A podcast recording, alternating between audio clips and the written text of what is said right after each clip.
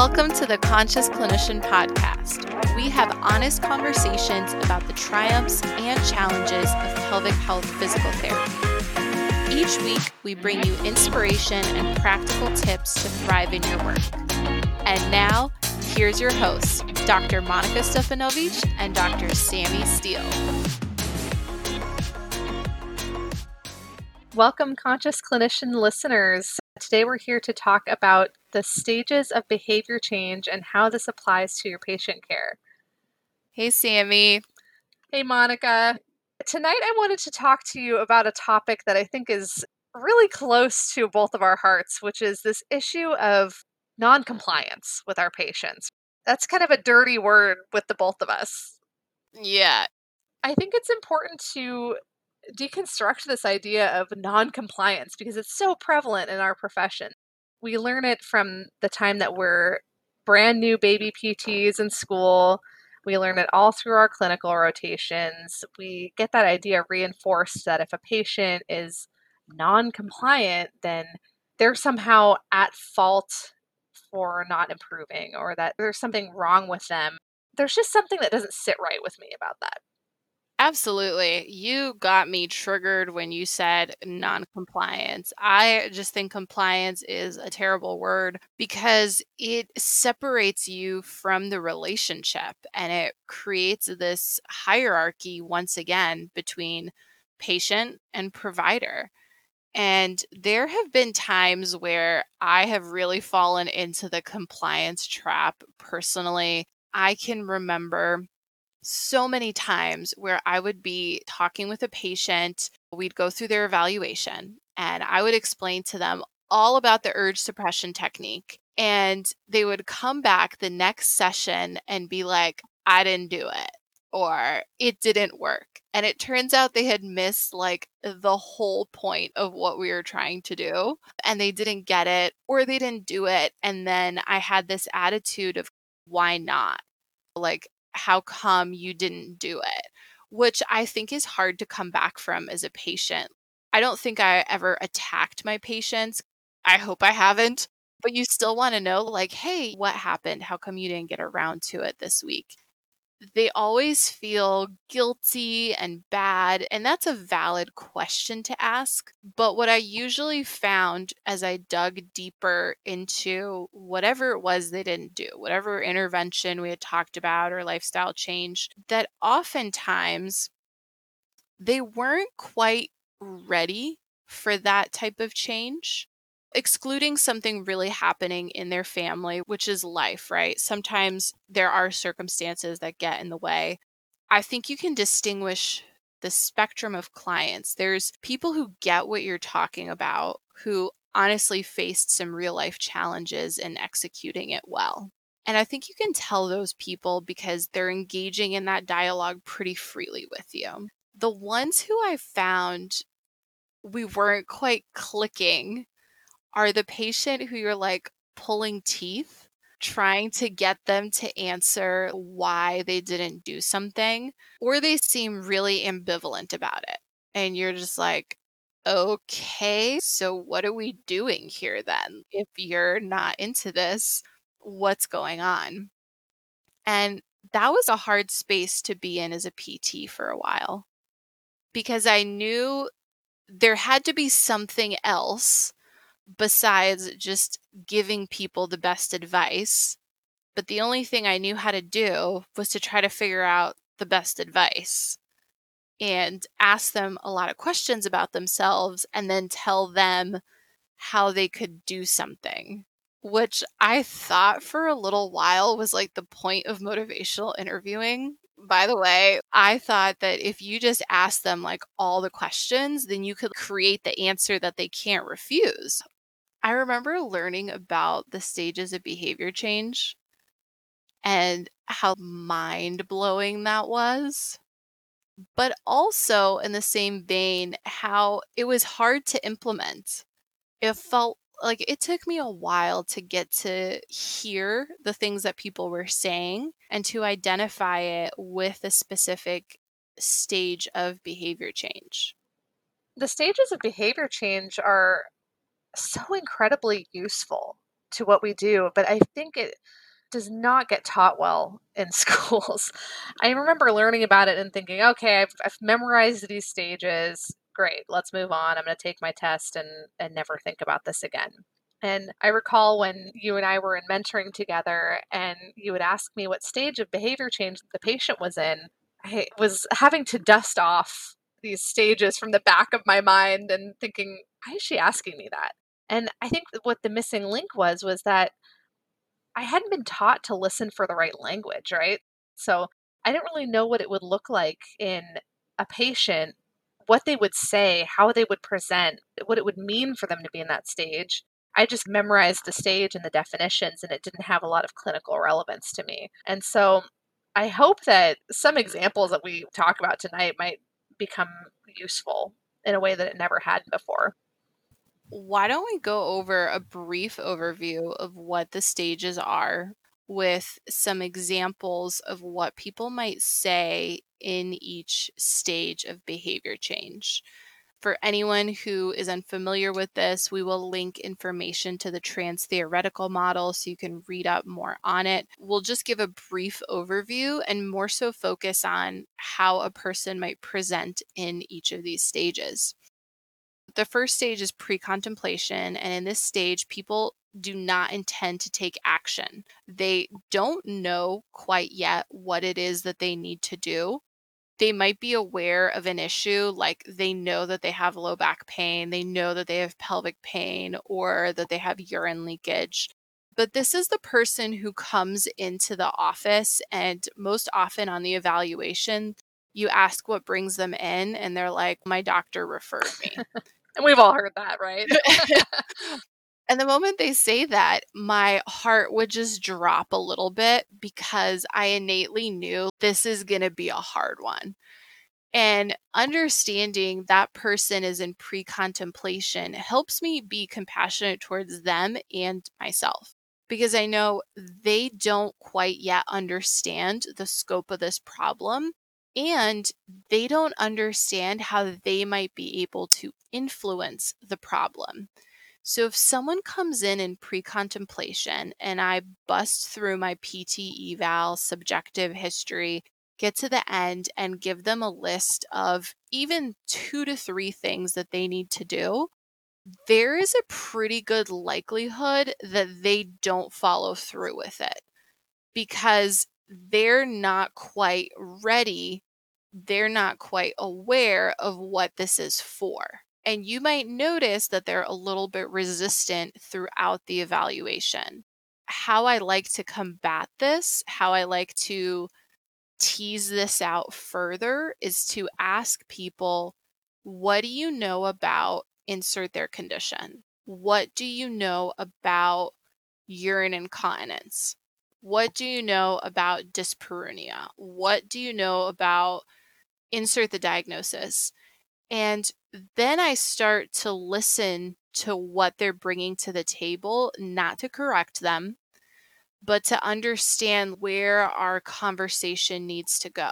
Because somebody who comes in, who answers that question and says, I was reading and it sounds like urine leakage is due to weak pelvic floor muscles and I'm not really sure how to do Kegels, that person is in a different stage of behavior change. The person who's in pre-contemplation will just tell you, I don't know a lot about this. And at that point, I now have an entry to say, would you like to talk about it more? And then I can shape the conversation with an overview of what that condition is, how pelvic P T fits into that, and start to give them the roadmap, the trail map that we referenced in episode two. Monica, one of the things that I really like about your approach here, too, is the asking permission. Is it okay if we talk about blah? Because I think so often we dive into this tirade about this is your problem and this is what you need to do about it. And it's all so directive. I think sometimes if we get somebody who's in that pre-contemplation stage and they're a little bit resistant, you sitting there and kind of wagging your finger at them and telling them what to do can create more resistance and more of this pushback. And I think that it's very disarming when a provider says, is it okay if we talk about this? Or what do you want to know about this? And I think that kind of puts people in a different mindset where they can be receptive to what you're saying and not push back against it. That was something that I also took away from our time talking about this, is that we really need to assess for, first of all, where are they even starting from? What is their base level of knowledge? And then open the conversation with their permission. Absolutely. And I've seen it break down those barriers time and again. I've never had someone say back to me, no, I don't want to talk about the condition I came in for. They might not be ready to make massive lifestyle changes or make all of the changes at once, yet everybody wants to know something. It's like piquing your curiosity rather than saying, hey, here's what you have to do now. I found that question to be just alone transformational in how I interact with people for the rest of my exam. And I think it's really easy too, as a physical therapist, we get very tied up in the physicality of what we do. We're so ready to jump into exercise and intervention and to fix the thing that they're coming in for. I think where a lot of us get into trouble is with these patients who come in and they're in pre-contemplation. They don't have their own inherent understanding or motivation to solve their problem yet. And we have this desire to throw an intervention at them right away. And part of that, I think, is the pressure of billing. A lot of us want to be able to say that we gave them X, Y, and Z as an intervention on day one when they're maybe not ready to hear it. It's important to take a step back with some of these patients and go, patient education and therapeutic activity is an intervention, and we don't necessarily have to be giving those Kegels on day one if they have no idea what their pelvic floor is, how it could be related to their incontinence, how they might build these Kegel exercises into their day. We're doing them a disservice if we jump into that stuff and we don't really assess for their understanding. Absolutely. And I like to do this at the end of my subjective, once I've really concluded everything, and say to them, what do you know about X condition? They'll let me know and I'll build off of it. And my goal here is to give them an overview of what pelvic P T could do and say, so if you're coming in for urine leakage, here's what we need to know about why you're leaking, depending on the type, because it might be behavioral, it might be more physical. And once we know that, we can address it with different types of treatments. And usually they're like, okay, so what next? And so now I know that I have a person who's ready for the next thing, right? Okay, so we need to do an exam. Yeah, let's do an exam. And then we could talk about how that looks, rather than telling them the next thing I'm going to do is now an exam. And then at the end of this, where for fifty minutes, I've just been asking you to do things, I am now going to also tell you what it is that you need to do. It's that does not sound like a good time to me. Even if you're super nice and friendly and asking me all sorts of stuff, I think the transition from subjective to exam is embedded into us as physical therapists. We forget how jarring it might be to people who are not used to medical providers or find the whole thing awkward. Like, you can't just talk to me for twenty minutes, tell me to stand up and start checking all this different stuff, even though you told me about what a pelvis is. That doesn't mean anything to me in the grand scheme of my constipation or my pelvic pain, unless you're able to tie that all together and give me a, a ten thousand foot view. I will say, before we go any further, that the biggest caveat to all this is you're not trying to push people all the way through the behavior change model. The goal is not just to activate them each time and get them further and further along. And that is something I have to remind myself of often. The goal is to understand where they are at and meet them in that space. And hopefully that will take you to the next step. Spoiler alert, not always. Sometimes you don't get to preparation and action and maintenance with everybody, and that's okay. You don't know where you're supposed to be at on their journey. So it's okay for them not to make it all the way through the model or to have a relapse. And it's powerful for you as the provider to know that, because then you're not going to be beating yourself up or banging your head against a wall with somebody who's not ready to implement what you're asking them to implement. It's a great way for us to prevent burnout too, I think. Should we move on to the next stage of the behavior change model? Sure. The next stage is contemplation, where this person is now starting to connect the dots. They start to see that there might be a link between their actions and their condition. They're starting to understand that they may have some level of efficacy in this. I think efficacy and behavior change go hand in hand here. In this stage, they're not quite preparing for change, but they're starting to have moments of, so you're telling me that the amount of coffee I drink might be affecting how often I pee.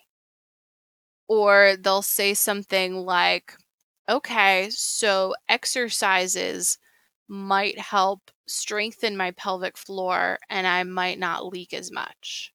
They're having these little aha moments that they're expressing to you. And I think that's a great sign that they're in the contemplation stage, where they're just starting to connect the dots. So at this point, when someone's in contemplation, we want to discuss what the changes are and what the options are for intervention.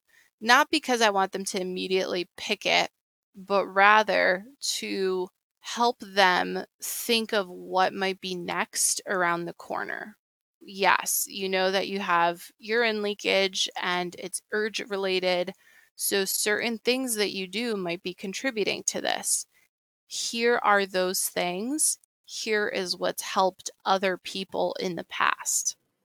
Providing that different buffet of options allows the patient to choose something that you may not necessarily have directed them to do, but something that they're more interested in, that maybe works better for their life, and helps you to start from a place where they feel excited and curious versus you just telling them, do this thing.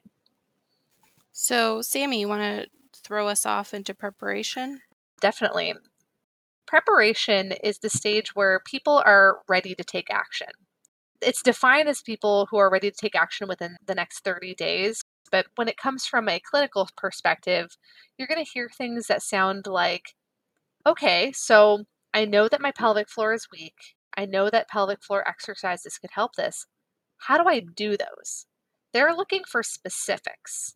So they want to know, how do I do the thing that you're telling me is going to help me? And listening for that kind of language, looking for the specifics, those are the clients that come to you and you can tell they're going to do their exercises because they're saying, okay, so you're telling me I need to do this many clamshells. How many times per day? How often should I do them? How many repetitions? They're invested. They're engaged. They're part of the process now in a way that the patient who's in pre-contemplation isn't.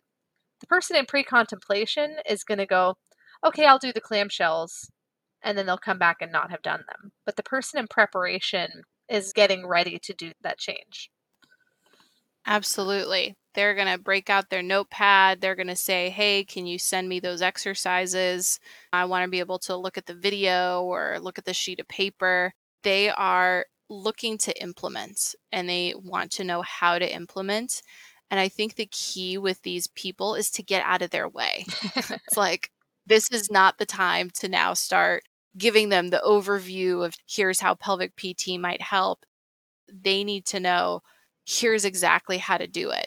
All I've got to do is listen to them and answer their question. If they ask me how many clamshells to do, I don't need to explain to them that clamshells are for strength versus stretching. They want to know the number. And I think I used to mix this up and people would ask me a directive question and I would give them all this background info. But if they're in preparation, it's probably not that important. Maybe they already know it. Maybe they don't care. Answer their question. The next phase is action. They are doing the thing. They come back and they've told you, I have upped my fiber intake, I'm practicing my dilators, I'm doing insert any number of interventions possible, but they are making the change. So this person, first off, is like always the fun one. We always think, oh my God, it's so great. They're doing the thing. I think part of the reason it feels that way is because we don't have to do as much work when someone's in action. We get to support them and help clear obstacles or help them troubleshoot or help them progress. They're usually the ones that come in and say, okay, I've done that. These feel easy. What's the next thing? Or you mentioned this. How do we do that? So when they come in, since they're already in action, they have momentum and they're actively engaged. They're saying, what do we do next? And I think as therapists, that's the space that feels so good. It's so relieving to get someone on your calendar, on your schedule, who is in the action phase, and just to say, yeah, you're doing great. Here's the next thing we could try. Yeah, I don't know if there's more to say. I think these were always the people that I used to just call compliant. And so that's why they're easy to work with. And it's more nuanced. It's that they're engaged. It's that they're motivated. It's that they know they have the self-efficacy. They're continuing to make the change, and they are an equal partner in what we're doing now, rather than me trying to tell them, here's what you have to do, and trying to convince them that this is something that should matter. Where I was approaching these types of patients a year ago was from an expectation that this was how everyone would be. You expect as a new grad that every single person you meet is either going to be in preparation, they're ready to go, they just need to know the thing to do, or they're going to be in action. Like, okay, you told them the thing to do and they're doing it. And when that doesn't match up, when you get that person who's not in those stages, who is not ready to take on what you're telling them to do, there's this dissonance that you have as a provider where you think, they're doing something wrong, or I'm doing something wrong, or something's off, and they're non-compliant. The reason it's so fun to have those people is because it matches up with what we know how to do, what we were trained how to do, what's easy for us to do, because that's entirely what matches up with the system that we created. Our system doesn't account for the contemplation people. Mm-hmm. Or the relapse. Yeah. There's a lot of shame. No, I would almost say that some of the foundation for how I approached patients was pretty shame-based. Not that I was trying to shame them, but it was under this mode of you should be doing better, right? Like you should be doing your exercises three to seven days a week, and you should be making these changes. And if you're not, you should be.